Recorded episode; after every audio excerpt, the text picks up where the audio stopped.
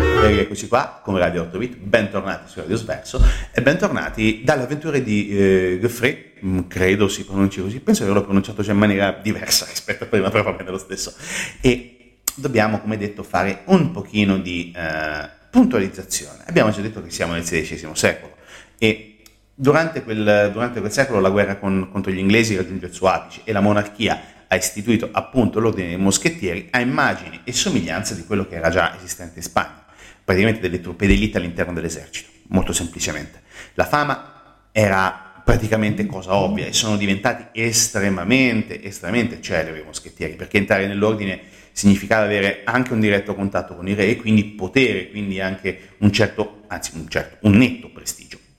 Questo desiderio veniva condiviso da tanti francesi, anche realmente, logicamente, ma nel gioco il nostro uh, Lebron, il unico sogno di questo nostro protagonista era quello di diventare moschettiere del re. E quindi motivo di gloria e di denaro assolutamente chiari lo fanno andare verso Rouen. Però si trova appunto all'interno di quella che poi verrà, uh, verrà scoperta essere una cospirazione che mira a travolgere le fondamenta della Francia. C'è um, quella che possiamo chiamare trad- tranquillamente puzza di tradimento uh, nelle altre sfere della corte francese e morti, tanti, e anche situazioni piuttosto intriganti dove troviamo un brutto ceffo vestito di viola, niente spoiler, e una damigella molto molto graziosa. Ok, benissimo. È, come abbiamo detto, la classica avventura punta e clicca. È spassosa, è divertente, è graficamente accattivante, è ambientato in Francia, come abbiamo detto, quindi già una cosa piuttosto particolare. E la cosa che eh, notiamo è, è, che è molto simile dal punto di vista del design del nostro personaggio a un certo Guybrush Threepwood, protagonista unico, non, non, l'unico, ma comunque il vero cuore di eh, quel capolavoro si chiama Monkey Island. Ovviamente ci sono molte differenze perché logicamente il tempo è diverso, ma le somiglianze del nostro protagonista con, con Guybrush, beh, sono abbastanza simili, però va bene, nonostante tutto. C'è però, c'è però, tanto da dire su questo gioco, c'è però tanto da dire perché eh, dal punto di vista del gameplay ci sono, come abbiamo detto, cose da migliorare, ma lo diciamo tra poco, rimanendo però voi logicamente collegati con Radio 8 Bit e con Radio Sverso per cercare di capire qualche segreto in più di Touché, di Adventure o The Fifth Musketeer.